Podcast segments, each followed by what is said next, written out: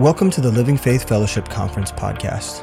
The Living Faith Fellowship is a peer network of like minded churches united under a single biblical authority and one common mission. You're about to hear a message from one of the many conferences hosted by the Living Faith Fellowship every year. We pray it's a blessing.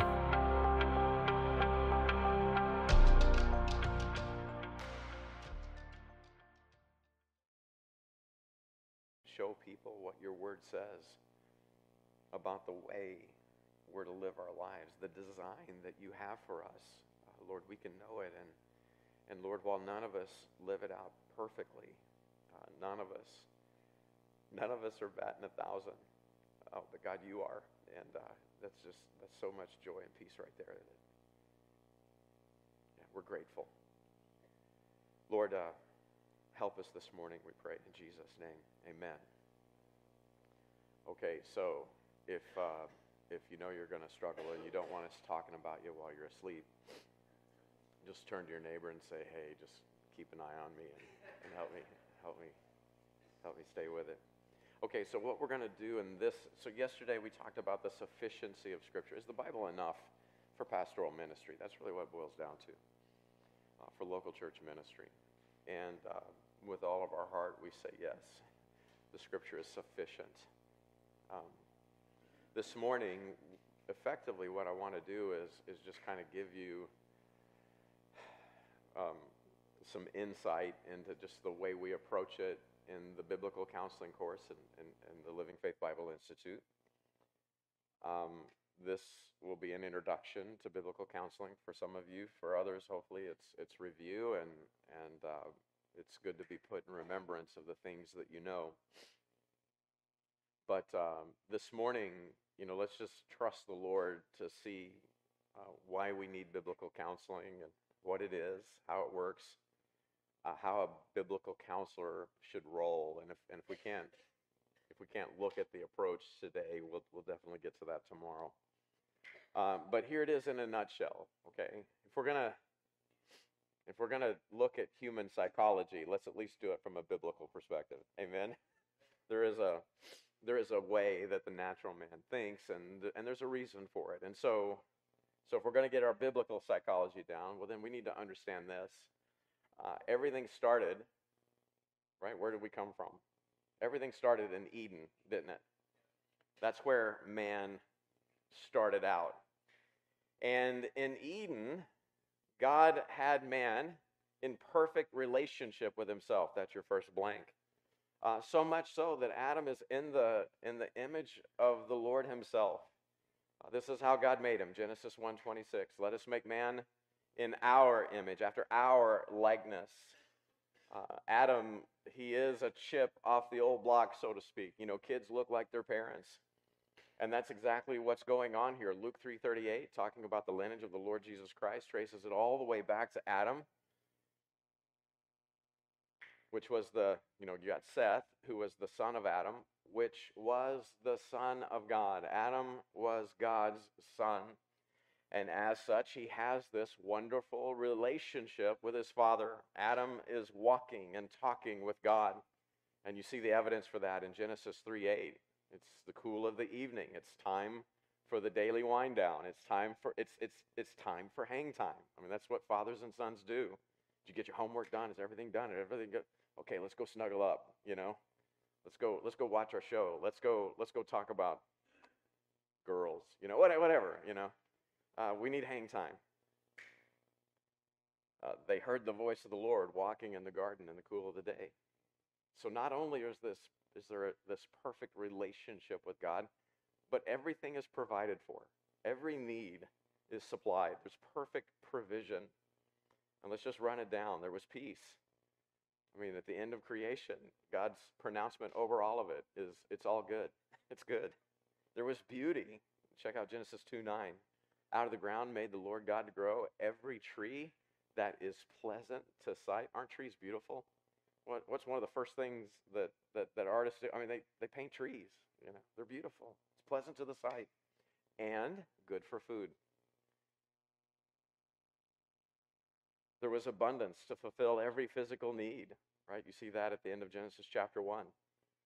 Genesis 1:29, behold, I give you every herb-bearing seed, which is upon the face of all the earth, and every tree, in the which is the fruit of a tree yielding seed.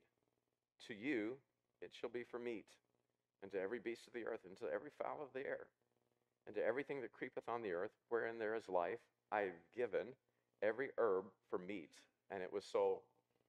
So you've got all the animals, and you've got man, male and female, created he them. Everything is on the menu. Is God being stingy with man? No, he's very generous with us. There's only one item. There's only one item that's not on the menu.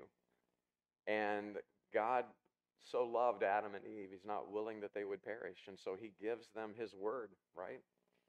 The day you eat thereof, thou shalt surely die. So just that's the one that's the one bit of fruit that's not for you. And that represents the ultimate choice, doesn't it? So God's not holding out. He's not stingy. Out of the ground comes every tree. It's good for fruit, good for food. There was dominion. Man is placed in charge. I mean, he's at the he's at the top of everything. He's over the earth. He's over every living thing. You see that in his creation in Genesis 1:26. Let us make man in our image after our likeness. Uh, we're just all in Genesis. That's why the verses aren't up there. I figured you could probably look up Genesis 1 in your Bible. Let us make man in our image after our likeness, and let them have dominion over the fish of the sea, over the fowl of the air, over the cattle, over the earth, and over every creeping thing that creepeth upon the earth. It's good to not be put under the care and the charge of a cow. Adam is in charge. Praise the Lord. God blessed them. So God creates them in his image. In the image of God created he him. Male and female created he them. And God blessed them and said unto them, Be fruitful and multiply and replenish the earth and subdue it and have dominion over the fish of the sea, the fowl of the air, over every living thing that moveth on the earth. So God is promoting his people. God has his son Adam in charge of the family business on planet Earth. He's in charge of the kingdom. Man, that's amazing. By the way, that's why God made woman, because men can never handle the, ch- the pain of childbearing. Uh, we'd have one baby, and that would be the end of God's agenda, right? There would just be two men on the planet, and that would be the end of it. And so, so now God makes a womb man, and praise the Lord, you know, and he and he put he did something with the male sex drive so as to ensure the propagation of the species. That's just like the one commandment that humanity has no problem submitting to. Be fruitful, multiply, replenish. Yes, sir. Yeah. Uh, everything is in harmony. Everything's completely balanced, right? There's a there's harmony in creation. The climate's controlled. There's harmony between the animals. Everybody's eating these herbs, the fruit-bearing herb, the, the fruit-bearing tree. I mean, lions are eating papayas. I mean, praise the Lord. So they're not on the menu till Genesis 9, as, as, as, as, you well know. There's enough material to do whatever is needed. Genesis chapter 2, in verses 10 through 12, you see the, the mineral supply. Uh, it's uh, all of the all of the resources are there to build whatever is desired. And then man has a purpose. That's your next blank. Man has a purpose. Genesis 2:15. And this is a big deal. God took right the Lord God took the man and put him into the garden of Eden to dress it and to keep it. So he's not just in God's kingdom existing, he's participating. And this is a big deal. He's on the team, right? He has a work to, to fulfill. He is to dress the garden, and he has a charge to keep. There's warfare, right? He is to guard, right? He's got a position of care. And now he has a job, right? He's got a he, he's part of something that's greater than himself. He is he is in the he's on the team. He's in the family business. He's working his tail off, and that qualifies him to have a wife. Before Adam can get a wife, he has to have a job. And pastors, we need to remind our young men of that. Uh, they, you know, the first man wasn't qualified for a wife until he was making a living. And so then in Genesis 2, verses 18 through 25, we see that God gave Adam a helpmeet. Praise the Lord. The Lord God said, It is not good that man should be alone. I will make an helpmeet for him. he needs somebody at his side. So he knocks Adam, Adam out, uh, takes a rib, fashions Eve, brings her to Adam. And the rib which the Lord God had taken from man made he a woman and brought her unto the man, unto the man. And Adam, verse 23 said, This is now bone of my bones and flesh of my flesh, and she shall be called woman, because she was taken out of man. Therefore shall a man leave his father and his mother, and shall cleave unto his wife, and they shall be one flesh. And that verse right there gives you a little bit of insight into, into some of the dynamics that are going to take place in the very next chapter. He is cleaving to Eve. So, and, and this is by design. So there's a father son relationship, right? There's a vertical relationship that is functioning in harmony, it's in perfection. There's a horizontal relationship, right? There's a lateral relationship. He's got human that's functioning perfectly. It's all in biblical harmony. I mean, it's the Bible's really small back then, so it's not even hard to do. Um, be fruitful, multiply, replenish the earth, eat whatever you want, just not that tree. I mean, you could memorize your whole Bible over breakfast, okay? So everything is in harmony. This is now bone of my bones and flesh of my flesh. She shall be called woman because she was taken out of man. This is why I leave father and mother. This is why I cleave to my wife.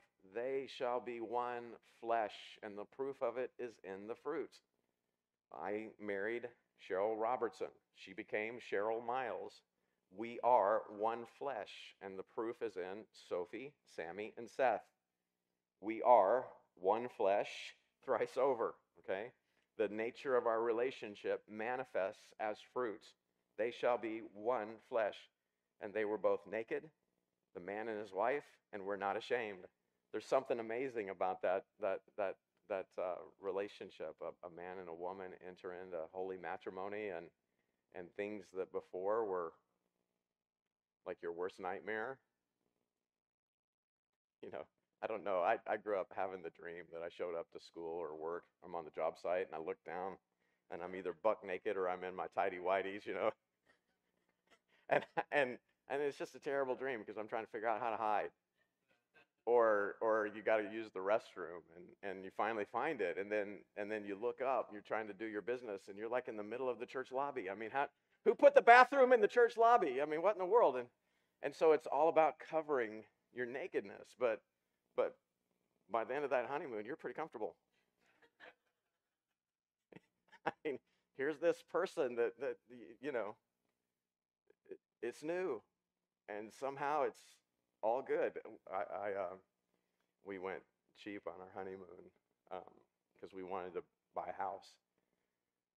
And so in, instead of going to Hawaii or Cancun, we just went to Lake of the Ozarks on our honeymoon, and and uh, and uh, so I'm in my I'm in this is my first house, man. I'm I'm I'm married. I'm my own man. I'm in my own house, and it's just me and my bride. And and I discovered very quickly the clothes are optional. And I, I got used to that lifestyle. I was, at least behind closed doors, I, I went through a phase where I guess I was a nudist, you know.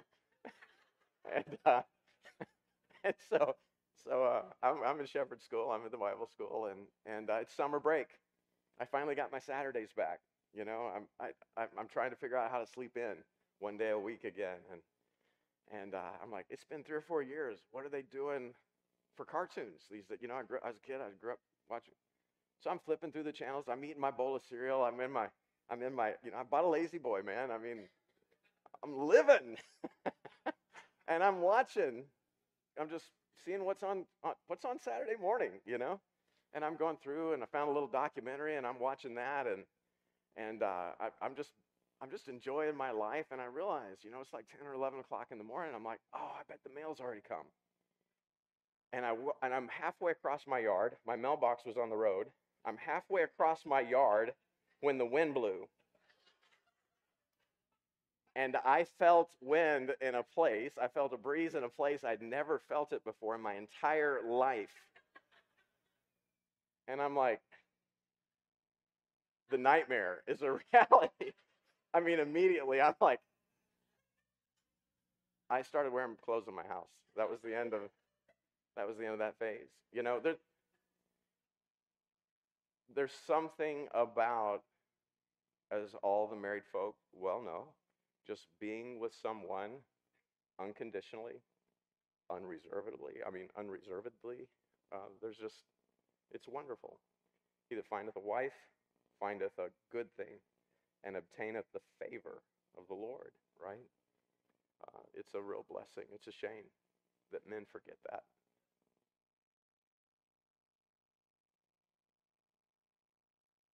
And they despise, they mistreat the wife of their youth, and they don't realize the damage that they're doing to themselves.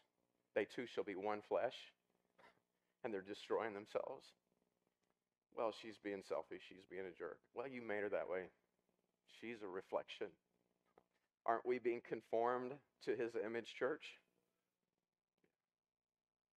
So Adam, he's not, I mean, he's still, he's literally in the honeymoon phase, right? Everything is good. It's only good all the time. This is how God works. God is setting him up. His nickname was Chet because he was set like Chet. Okay, so that's that's where it is. Now in Genesis 3, you guys all well know the story. Here's how man falls into the bondage of sin and what spirit is at work here.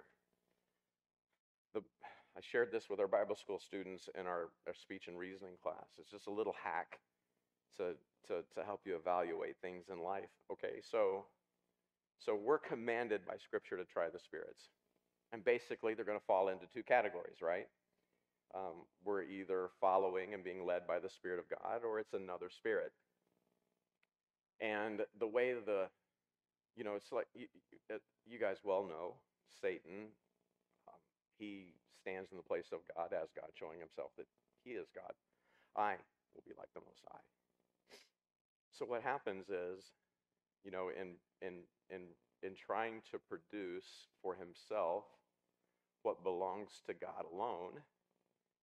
Uh, so the spirit of Antichrist says, well, God's got the mystery of godliness.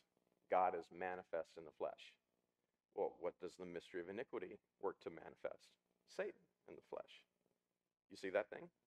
The spirit of godliness manifests God in the flesh. It says, I will be like the Most High. So the mystery of iniquity was already at work. It's always been working to produce what? An antichrist. because the antichrist stands in the holy place. And what's he doing? Well, he's just, he's of his father, the devil, and the lust of his father he will do. Uh, the you know this is this is this is the mystery of iniquity working to manifest Satan in the flesh, and he says, "I will be like the Most High." So he stands in the place of God as God, showing himself that he is God. And so it's reasonable in Genesis chapter three. All this reasoning is taking place with Eve. He shall not surely die. God is stingy. He's holding out on you. Ignore the fact that everything but this one tree is on the menu. He's holding out on you. He's keeping you down. The man is keeping you down. he knows that in the day you eat thereof, it's not your death, it's your liberation, it's your freedom, it's your living. You shall be as gods. What's the invitation? You can stand in the place of God as God, showing yourself that you are God. Join the club. Come on. It's good. It's fun. We're the, we're the cool kids. Okay, so so after the fall, now man is in bondage to sin. Ye shall be as gods. How'd that work out for you? They, they did know good and evil. Satan didn't lie to them on that front, but he didn't tell them the price tag that came with that, did he? And their eyes were open. They realized they're naked, they're ashamed, and it's, it's the nightmare. They're trying to cover themselves. They can't, you know, so they're hiding out. They're hiding out in the woods and fig leaves, and I mean, what a mess. So now What's wrong with man? Look at the end of Genesis 3:23. Therefore the Lord God sent him forth from the garden of Eden to till the ground from whence he was taken. And uh, this is heartbreaking. Verse 24. God drives out his son. So he drove out the man, and he placed from Eden, from paradise, from heaven on earth. He drove him out. And he placed at the east of the Garden of Eden cherubims with a, and a flaming sword, which turned every way to keep the way of the tree of life. So, where's man now? This is our in, biblical insight into human psychology. He's lost, right? He's separate from all that God intended for him in Eden. And now Adam, right now man, lost man, is trying to make his way and the, the goodness in his life. It's just what he can produce. In Genesis 5, he's having kids after his, and then the Bible adds this key little word, own. It's not the image of God, his own image. And then after his, and so you, you, you see the implication, right? After his fallen, rebellious, sinful condition image, right? So, what's man doing? And so, here's the nature of the unsaved man. The unsaved man, and if this isn't in your notes, you need to get it in your notes. He is unhappy, he is incomplete, and he is empty. He's got, you know, you'll hear guys talk about this God sized hole in the heart, you know, and but God is sending that message that that that he's like he's cluing everybody everybody can see they're incomplete. Something is wrong. And they'll try to fill it with whatever um, when God was dealing with me about being consecrated and, and, and really surrendering my life into His service, like a son should. um, I tried to replace that with a number of things. You know, as a kid, I grew up in the in the Ozark Mountains. My my father was a wonderful provider. Uh, I lacked for nothing. We ate well. I had clothes. The nightmare never came to pass. I went to school dressed every day of my life. I went to work dressed. Um, but the one thing that we didn't have was cash. There was not a lot of cash. I'm, all my friends at school had some cash, and uh, I, you know, I'm doing more. I'm doing more. They're all city kids. I mean, I'm doing more work than them, and and uh, they got money. I mean, what in the world? And so I go up to my dad. Can I, can I have? I found out about allowances. Can I get an allowance? And my dad just looked at me and he says, uh, "You like them taters you're eating?" I'm like, "Yeah, they're awesome." He says, uh, "How about that fried chicken? That fried chicken tastes pretty good, doesn't it?" He says, "How about them? Clo- you like going to school in clothes, right?" I'm like, "Yeah." I'm like, "I'm stupid. I don't know where this is going yet." He says, "He says that bed's pretty nice, isn't it? You don't have to sleep on the floor, do you?" I'm like, "No, it's really great." And he's like, uh, "It's nice being in out of the cold in the winter, isn't it?" Yeah. What are you getting at, Pop? He says, "You think these things are free?" he says, "You're already more blessed than you could ever imagine." He says, if you want money, get a job. That's what I had to do to give you all of this stuff. Go get a job, you bum. and so he put me to work doing extra. If I did all my chores, I could go. Uh, I could go. Uh, do you guys have multiflora rose bushes in this part of the country? Multiflora rose bushes. Oh, I had to dig stumps. I had to cut down multiflora rose bushes, dig up stumps, and and then I'd get a bucket stump for that's that's how I got my that's how I got my my Snickers money.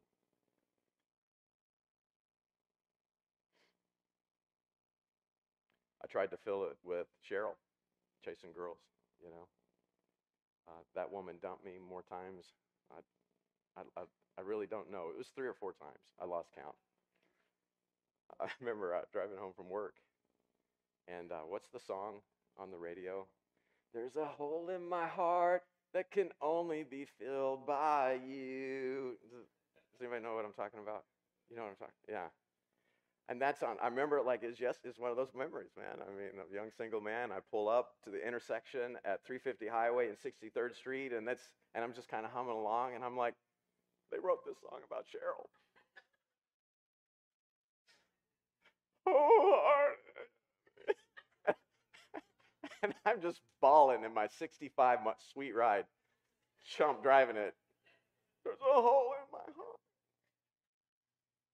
God, why won't she love me? You know, if I just had Cheryl, I would just have everything. I'd be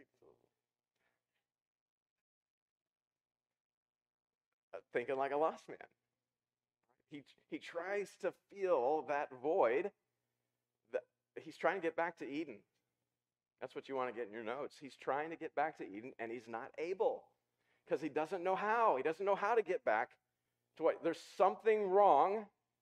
Eden is the answer. He just doesn't know how to get back to a right relationship with the Father, with fellow man. He doesn't know how to get back to this place of perfect provision and perfect peace. And so he searches and he thinks whatever he thinks will bring satisfaction, happiness, power, whatever. By his very fallen nature, the unsaved man responds to his perceived need in sinful ways. All he knows how to do is just stack up sin. So I don't, I, I, I feel sad. I need to have a good time. How do I do it? Well, I'll go get drunk with my friends and we'll party and then I'll be fulfilled. No, now you're a baby daddy. How'd that work out for you?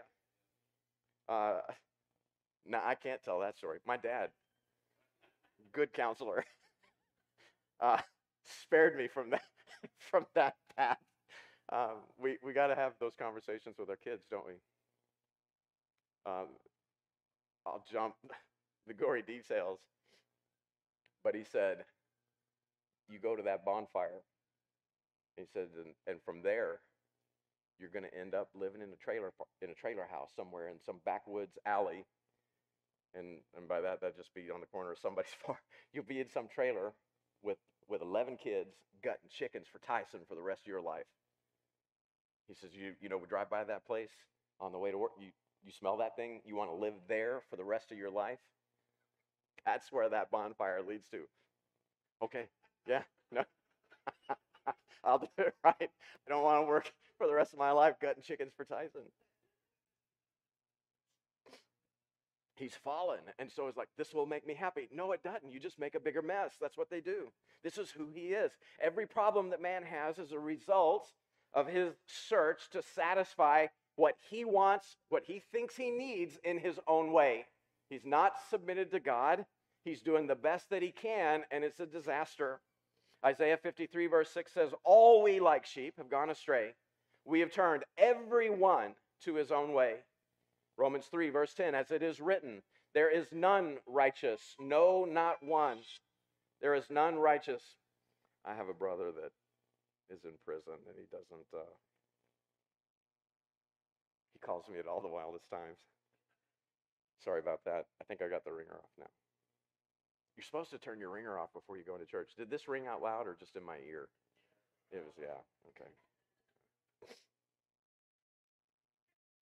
What's that? Oh, yeah, sorry.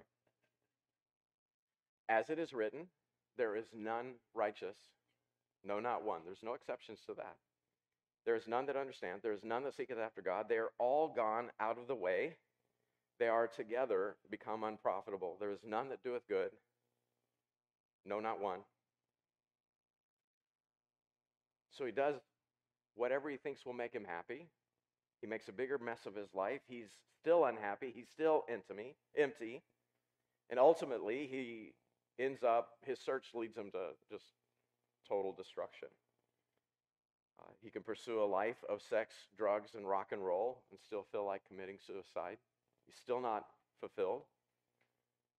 Uh, I did what the world said would make me happy. Am I fulfilled? No. Poet and philosopher Mick Jagger said it this way When I'm riding around the world and I'm doing this and I'm signing that and I'm trying to make some girl who tells me, baby, better come back maybe ne- next week because you see, I'm on a losing streak. He says, I can't get no. He says, I can't get no. A no, no, no. A hey, hey, hey. That's what I say. I can't get no, no, I can't get no, I can't get no, no, no, no satisfaction. And he's a millionaire. Sex, drugs, and rock and roll. I mean, he's living, I mean, he's the poster boy for that lifestyle. Um, there's no satisfaction. Proverbs 14, 12 says, There is a way which seemeth right unto a man, but the end thereof are the ways of death. This is why, Co- I mean, Kurt Cobain, what, Matthew 7 13, broad is the way that leadeth to destruction, and many there be which go in thereat. He tries and he tries and he tries, and he can't get his life right. And it's on a scale, we all know this. Some people are mild mannered and they make a total mess of their life, and it looks like nothing. But they're still hurting, they're still lost, they're still apart. Other people, they're like kamikazes. I mean, they're just stay away from them because when they detonate, they're taking everyone with them. He can't get his life right. So the problems are, of man are a result of his sin nature. Okay, and all of those problems manifest in one of three categories. And we, in, in our Bible school, we take some time and break this down. But, but the first category would be physical problems. Uh, those can be everything from defects to side effects. And that's all a result of the fall, right? They're birth defects. Uh, that's a result of Genesis chapter 3, isn't it? Um, this guy's blind from his birth. Who sinned, him or his parents? It's a birth defect. They're accidents. You know, I thought I could make the light, and now I can't walk. Uh, bad diet can affect your health. Lack of sleep can affect your health. Uh, you, show, you show me someone who's sleep deprived, their noodle will not be running completely correctly. Okay, that's just, there's no way around that. Uh, sexually transmitted disease can impact physical health. Um, somebody brought up a good question yesterday. You know, a lot of the problems that people have, what if there are legitimate medical considerations that need to be taken to, into account? What about chemical imbalances? What about those things? And this is where I would just uh, just say this very quickly, but uh, this is where you would go to a medical doctor. Okay, you, you, you go to a medical doctor who can check out everything and make sure that everything is running according to design specifications. He'll do a blood panel. Uh, he's gonna he's he's gonna get the scans if scans are required. In other words, he's going to take what he knows from actual clinical research. These are repeatable outcomes, repeatable results that are informing his science. And then he's going to make an assessment. And if you get a good medical doc, now some medical doctors act like psychiatrists and they love handing out chemicals. Uh, you want somebody that, that, that knows how to find the root of a physical problem and address that. And sometimes they will, a good doctor will tell their patient, you need to toughen up.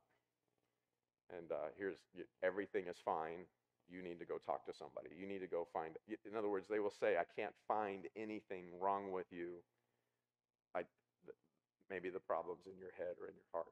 I think you need to go talk to someone. So, a, a medical doctor is a is a a good medical doctor is a wonderful wonderful resource. So there can be physical problems, and then there can be demonic problems. Okay, we Ephesians six says we wrestle we wrestle not against flesh and blood. So you can turn to your neighbor and say, You're not my enemy. Some of you couldn't do that. I'm praying for, especially, I'm praying for some marriages right now. I'm doing it. Okay, so so the implication we wrestle not against flesh and blood. That means we wrestle against this spiritual wickedness in high places, Ephesians 6 says. Paul told the church at Ephesus in Ephesians 4:27 neither give place to the devil. I mean, that's written to the church.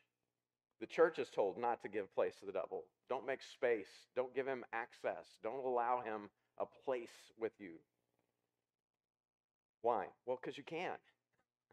Right? So there are demonic issues, and then there's spiritual issues. And this is the result of the fallen spiritual condition, the spiritual nature of man. Psalms 58 3 The wicked are estranged from the womb. They go astray as soon as they be born, speaking lies. Psalms 51, verse 5 Behold, I was shapen in iniquity, and in sin did my mother conceive me. So, the root of all of these problems, right, particularly we're dealing with now here in this context, biblical counseling, spiritual problems. Uh, the root of the problem is the lost man is dead in Adam. He is cut off from the life of God. We've got our sin problem from our greatest grandfather. Now, for the saved, if they're saved, you know, they're commanded to walk in the Spirit so that they don't fulfill the lust of the flesh. See, saved people can walk after the way of the children of wrath. You read about that in Ephesians chapter 2. That's not us anymore, right? That's supposed to be, Ephesians 2, 1 through 3 is supposed to be past tense for the believer.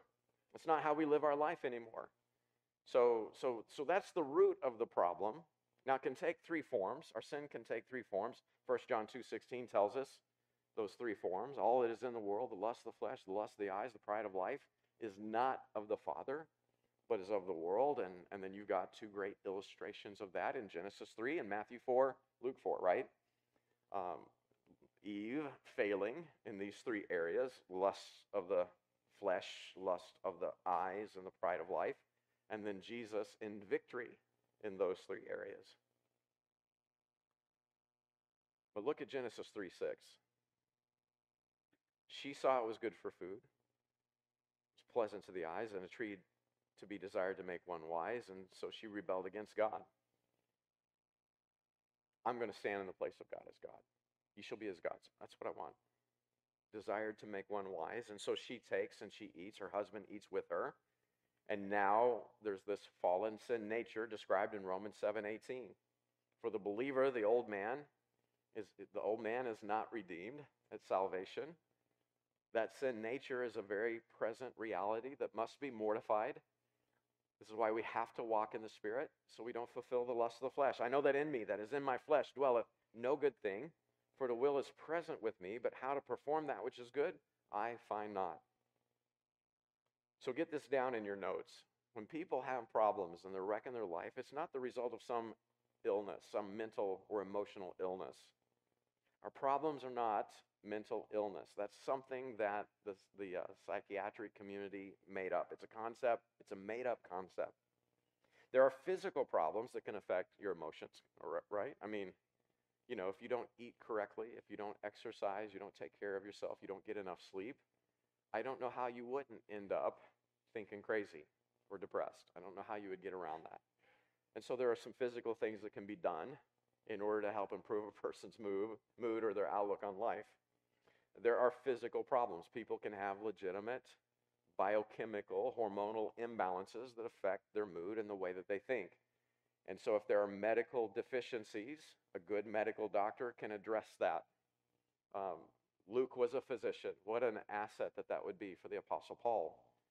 So this is a this is a this is a this is a good thing that we want to recommend to people. People should take care. They should steward their bodies.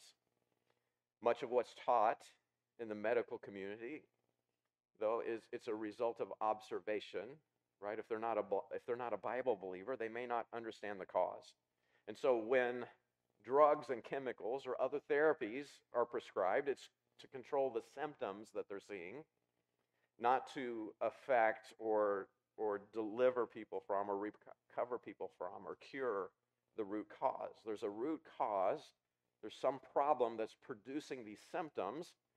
I may not feel the cause, but I'm certainly feeling the symptoms, and it's really frustrating me. And and I want somebody to talk to, and I want to I want to just keep meeting with them and talking to them about how I feel bad, and I don't feel like people treat me the way that I should be treated. And well, what's the root of the problem? That's what we want to get to. Drugs, all they can do is just elevate your mood, right? They can just change how you're how you're feeling about things, but it won't address what's causing those symptoms. So, how do we, as biblical counselors, how do we help people? So get this down in your notes. Man's problems can be understood and solved by applying the Word of God. By applying the Word of God.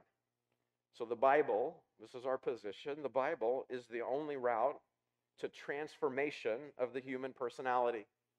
And that's what we need. We need a transformation to take place. And the only way you're going to get to that is through the scriptures. Second Peter chapter 1, verse 3. According as his divine power hath given unto us all things. What's missing? God gave us most of the things, some of the things, a few things. Here's a few hacks and tips that are going to help you in life. No, you have everything, all things that pertain unto life and godliness through the knowledge, right? Through the knowledge of him that hath called us to glory and virtue. Paul told Timothy in 2 Timothy 3 15 and 17, the scriptures made you wise unto salvation. So pay attention to your Bible. Why? Because all scripture is given by God and is profitable for doctrine, for reproof, for correction, for instruction in righteousness. We all need that. I need, right? If I'm as God's son, I need that. I need the scriptures to tell me what I should believe, right? To to reprove me over my error where I'm wrong, to correct me, right? I'm, I do not just know that I'm wrong, but I see how to get right for instruction in righteousness, right? I know how to now follow God, that the man of God may be perfect, mature, conformed to the image of the Lord Jesus Christ, truly furnished unto all good works. Romans 12, 2 is not a suggestion, it's a command to the church. Be ye transformed. Don't no. Don't be conformed to the world. You're a psychologist. All he's got are world the world's solutions to try to deal with man's problems. It's just really rooted in he's trying to get back to Eden. Your psychologist doesn't know how to get back to Eden, y'all. Don't be conformed to the world. Be transformed by the renewing of your mind, that you may prove what is that good and acceptable and perfect will of God. So get this down in your notes. Here's the key man must understand that God's objective for his life is not his personal happiness, but to be conformed to the image of Christ. And yes, that will necessarily include pain and suffering because all have sinned and fallen short, right? All have gone astray. There's none, there's no exceptions. So the way you're trying to solve your kicked out of Eden problem, you have to realize that there's no path there, there's no solution there. At some point, you're going to have to come to the end of yourself. How did I learn to not touch the hot stove? I learned through suffering, one way or another. A good parent will warn, they'll teach, they'll give the example, right? And uh, that hot stove, it can be dangerous. And so there may be some, there may be some good old fashioned, you know, the rod of instruction. Um, but if that kid's pulling a sneaky sneak and they're going to go a way that's right in their own eyes, you know, dad lit me up twice for trying to get to that hot stove and, and uh, I'll show him. Well, one way or another, you're going to learn, right? So through the, through suffering, we learn what is correct, what is right. All things work together for good to them that love God, to them who are the called according to his purpose. And this is God's will, right? For whom he did foreknow, he did also predestinate to be conformed to the image of his son, that he might be the firstborn among many brethren. This was the cry of Paul's heart, Philippians 3. I want to be found in Christ, not having mine own righteousness, which is of the law, but that which is through the faith of Christ, the righteousness which is of God by faith, that I may know him and the power of his resurrection and the fellowship of his sufferings, being made conformable unto his death. I want to enter in, I want to be with Christ. I want to enter into that fellowship. So what's the route for the believer? 2 Timothy 3:12. Yea, and all that will live godly in Christ Jesus shall suffer persecution. So in the example of marriage, uh, everyone gets to enjoy a little persecution in a marriage relationship. It may not be legitimate, but you're certainly going to view it that way, whether even if you're imagining it. I did what was right and I'm suffering for it. Well, praise the Lord, because you get to learn how to die. What an amazing thing. Marriage is the great, I mean, if God's will is that we all be conformed to the image of the Lord Jesus Christ. What did he do? He laid down his life for his bride. He that findeth a wife findeth a good thing and obtaineth the favor of the Lord, right? Because, brother, you are going to enter into the fellowship of Christ's suffering. You're going to do that. And you may not, I mean, and the same goes for you, sister. You are going to enter into the fellowship of Christ's suffering. Uh, you're going to enter in, and you're going to learn how to die. Because if you think your marriage is all about you getting your your fulfillment out of life, you exist to fulfill me is a disaster. I mean, that is a recipe for utter destruction, isn't it? Because nobody, nobody has the capacity to do that for another human being. When my wife and I got married, after the, my my wife never got into the nudist phase, but a- after that, okay, and then you start getting into the grind of, of, of learning how to be husband and wife and being together, and and um, and then all of a sudden you realize that you're not marriage wasn't everything that you imagined it was going to be. And uh, I don't I don't understand why Disney lied to me. We were going to get married, and then we were going to live. Marriage is the answer. I, I want to live happily ever after. I mean, what moron doesn't want that? Let me see if I can find some sucker that'll meet me at the marriage altar, and I want to live happily ever after. and I, you know, I remember being at 63rd and 350 highway. There's a hole in my God. If you just... And she finally said yes. And now all of my hopes and dreams are fulfilled. And here's this. My goodness, she looked so beautiful at that wedding altar. I couldn't believe she was marrying me. I'm like, what I've wanted for the last seven years. It's finally happening right now. I'm going to live happily ever after, starting today. This is awesome. And uh, we just enjoyed each other. She's so smart. She's funny. She's a little bit ornery, um, unless I'm winning.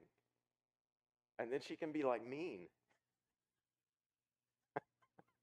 um, like uh, all of a sudden, three years into the marriage, she's not doing what I wanted her to do.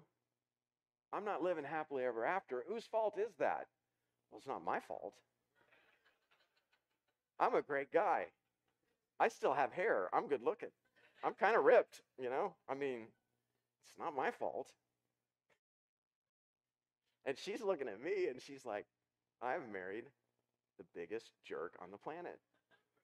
So what's happening now is I'm not meeting her expectations. She's not meeting my expectations. It's not my fault. It's not her fault. Whose fault is it? Well, it's obviously my spouse's fault. And uh, you know, we're not we're not in it to hurt each other. We're just disappointed. Um, you know, it, it, hurt. And we're going to make it. We, we both meant it until death do us part. We, we absolutely meant that. And so I'm, and I'm like, God, you may have to kill one of us. I, I'm not lying. I prayed it. You may have to take you may have to take one of us out because nobody should have to be this disappointed.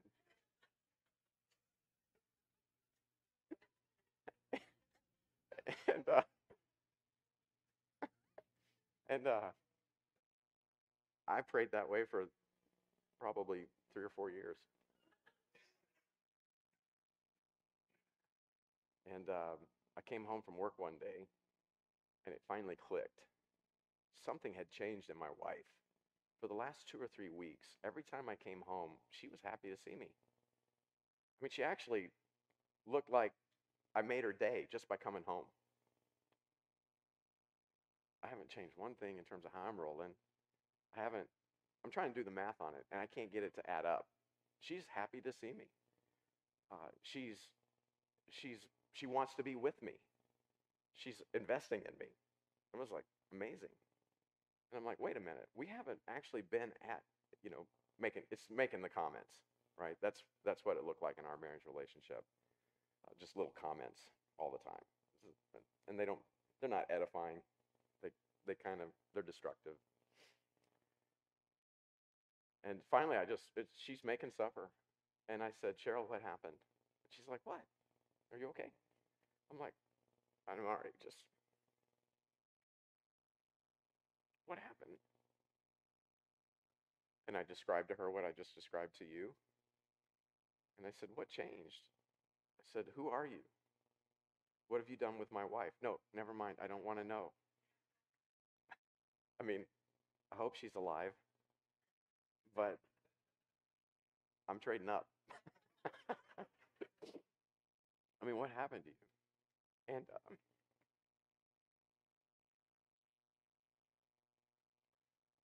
was decades ago now. I mean, it just still hurts. She said, uh,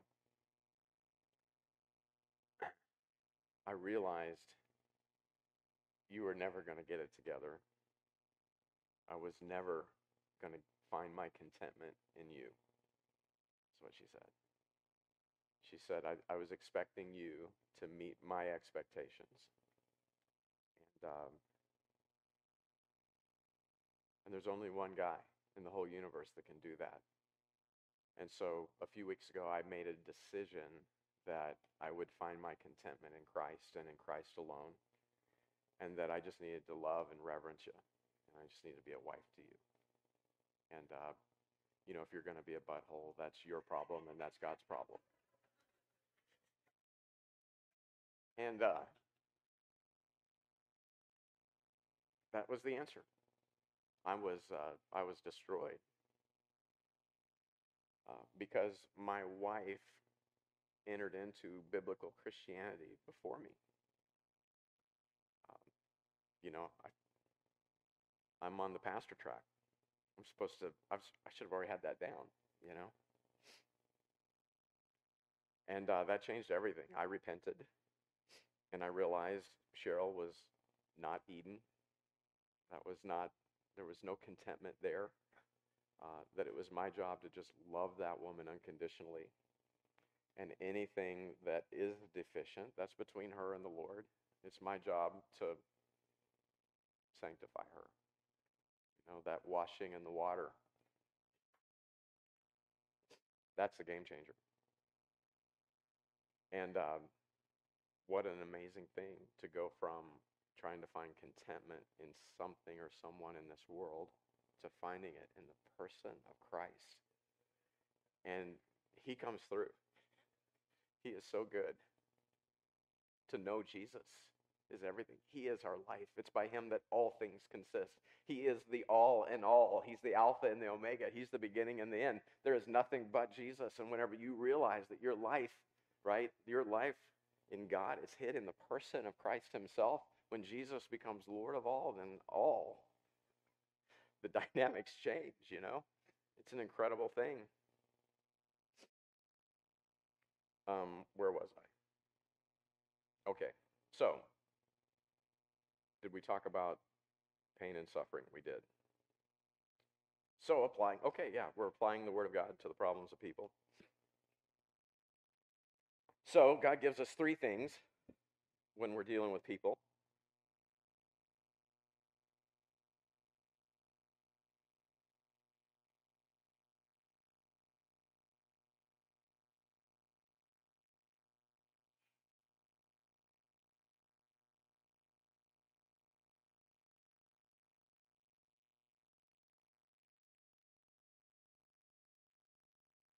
Just take care of it. Otherwise, I'm sniffing for the whole rest of the message. And,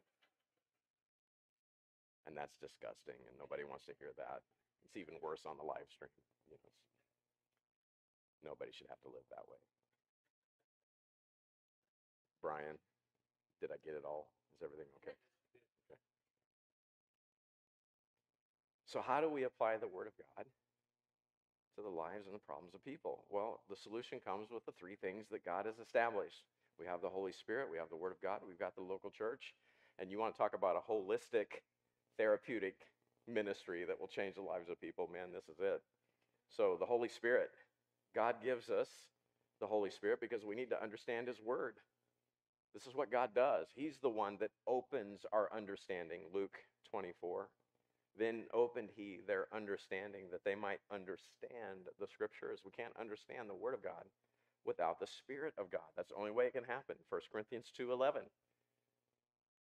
11 through 16 tells us that the Bible is a spiritual book written to spiritual men and it can only be understood by the help of the Holy Spirit. And Jesus promised us this resource in John 14, 15, and 16. Let's take him up on those promises. Amen. So grateful for the Holy Spirit in my life, the indwelling of the Holy Ghost. How precious is that? It's called the Spirit of Christ. It's how Christ dwells in my heart by faith. He that has joined the Lord is one spirit. And I come from a guy that was made out of dirt, and God makes me one with himself. And how did we get over that? Man, it's I mean, when you see that, I mean, it's kind of hard to it's kind of hard to be satisfied walking in the flesh, isn't it? Like, why would I? Jesus isn't just with me. Jesus isn't just my homeboy hanging out, right? I mean, he dwells in my heart by faith, and I'm never alone. Christians forget, you know, they get they get back in the old man and they hide and they sin. Well, it's dark, nobody can see. The Holy Spirit's grieved so grateful for the Holy Spirit. I feel so horrible for all the times I grieve him in my life. He's a comforter, he's a friend. The Holy Spirit is what gives people the desire to change. John 16, 8, when he has come, he will reprove the world of sin and of righteousness and of judgment. He's the one that gives us the ability to change. Philippians 2:13, for it is God which worketh in you both to will and to do of his good pleasure. brother, sister, you can live the Word of God. You can't do it by your might, by your strength. It's by His Spirit. That's what the Lord said. So we have the Spirit of God, and He's a, he's very good help. He is a great comforter. He is a great teacher. He's a great helper. But we have the Word of God. The Word is our standard. You know, an unsaved, the unsaved man consults many books to try to solve problems. A saved person will consult the book and find the answer to his problems. So the challenge, and we don't have time to unpack all of this, but uh, the challenge is the example of King Solomon in 1 Kings chapter 3. This is, this is the key. Um, we'll, we'll just get the cliff notes on this, and, and then we'll probably be out of time. If we're going to have an effective counseling ministry, then we have to have the correct heart attitude. And that's the attitude of a child. If you're going to be awesome and you're going to have all the answers, you're not going to change many lives. Okay? Uh, read 1 Corinthians chapter 1. It's so encouraging to me. I read 1 Corinthians chapter 1 and I realize there's hope. God could use me. It pleases God to use the weak and foolish things of this world because that's how he brings glory to himself. So when some dummy with a Bible just points out what the scripture says, who gets all the glory? You've got a real problem here, brother. You got a real problem here, sister. You know what really helped me? You know what the Word of God says? This changed my life. Can I share this with you? It's so good. And then you just lay out what it said and how it applies to their life. And then you just hold them. You give them some points of accountability so that they can take it and make it their own. Um, now there's there's relationship, there's fellowship, they're being encouraged. There's Ephesians 4 function taking place. This is all working the way God said it should work. And, and then there's a change that they believe on it. They start moving forward with you in believing on it. They start obeying. They start applying the scripture to their life. They submit to it. So help them by God's grace. They just do what it says. And, and all of a sudden they start seeing changes. They start seeing blessing. And what before was a point of frustration now becomes this point of victory. And they get excited about that. And they want to tell somebody. And holy smokes, all of a sudden the whole church is getting edified. It starts with the heart of a child. If you're going to be awesome, then you get all the glory. And what's that do to the spirit? right? That's grievous. Only God gets the glory. Amen. So here's King Solomon, and he does something very wise in 1 Kings chapter 3. You guys know the story. Solomon. Want to make sure you have a good run. What do you want? And look at his reply, 1 Kings 3. So this is another, we'll be here. Um, I don't think these will be on the screen. Turn your Bibles, 1 Kings chapter 3. What do you need? What do you want? 1 Kings 3 7. And now, O Lord my God, thou hast made thy servant king instead of David my father.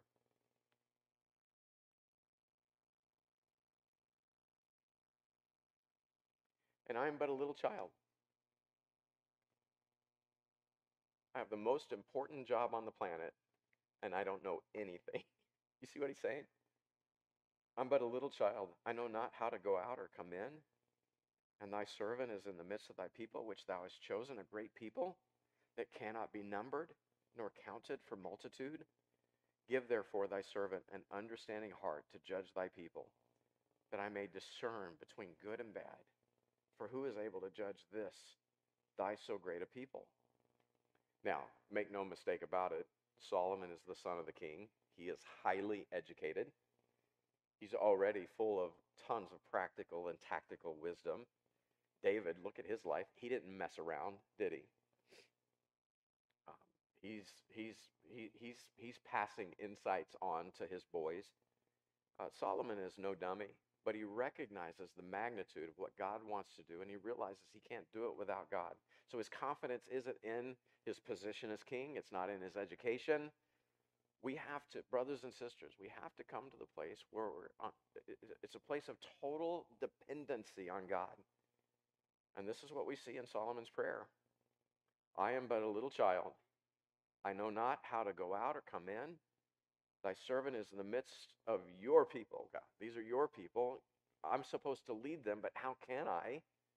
Give, verse 9, give therefore thy servant an understanding heart to judge thy people. Do you see that? That's the first key to an effective counseling ministry. God, make me a counselor. uh, I don't have the answers. Your word has the answers. So as I as I study your word, as the Spirit gives insight, uh, and I'm and I'm now conducting counseling in a local church ministry setting, I need an understanding heart. You're going to have to give this insight. Who, you know, we can work ourselves, we can labor ourselves, and we can use our wisdom, our might, our understanding, our brilliance, and we'll get the fruit of that.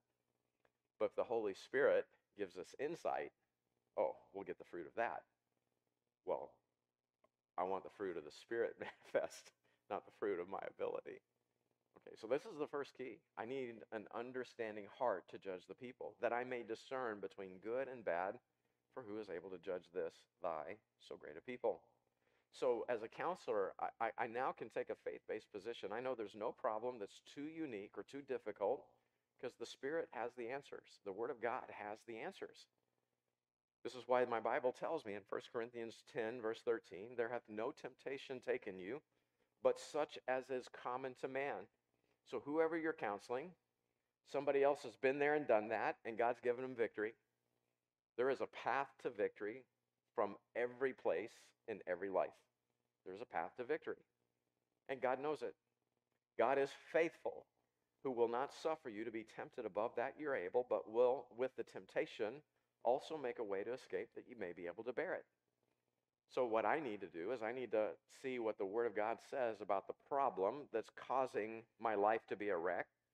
There is a path to victory, and so help me, by God's grace, according to his word, I'm going to walk that path and my life's going to be recovered.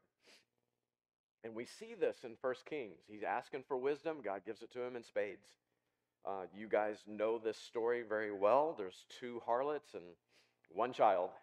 Used to be two children, but one of them was a heavy sleeper. She overlaid her child and smothered it to death and, and uh, got up in the night and traded out the babies and thought it would work out. You know, a mama knows her child. So they're arguing before the king, and and uh, one of them is in agony, the other one is lying. She's in agony too. One of them is lying, and she's uh, she's obviously not the mother the other woman is. The fact that that she could steal this other baby, I mean, something's wrong with her noodle.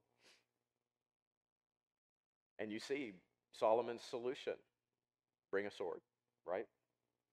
Um, you're both saying this is your baby. So he's, I mean, he just asked for wisdom from God. He's not going to cut this baby in half. Okay, that's not what he's going to do. Um, you know, he would start child protective services or something. I mean, bring a sword. And the one who isn't a good mom and baby stealer, she says that's a good idea. If I can't have that baby, nobody should have that baby. Because what's being revealed in her heart? She lost her kid. She's miserable. She wants her buddy to be miserable too. I mean, what a mess. Let's cut it in half. Yeah, that's a good idea. Okay, give it to the other mom. That's the true mother. Why? Don't do that. Give her the baby. Please. She can have it. Do not do that. Ah, I see. No mama wants to see her baby cut in half. That's just, that's never, that doesn't happen everybody's blown away by the move, by the wisdom. I mean, it's incredible. A little child, somebody who said, I don't know anything, got to the root of that problem, that conflict, in just two minutes. I mean, he just sorted it out in a moment. Why? Well, it's because it's the sword. Don't miss the picture that's being applied there. It's the sword of the Lord, it's the word of God that needs to be applied to these conflicts, to these problems. Hebrews chapter 4, verse 12 right? What is the sword? The sword is a divider. That's your first blank. It's a discerner of the thoughts and the intents of the heart. The sword lays bare it and uncovers what the root issues are.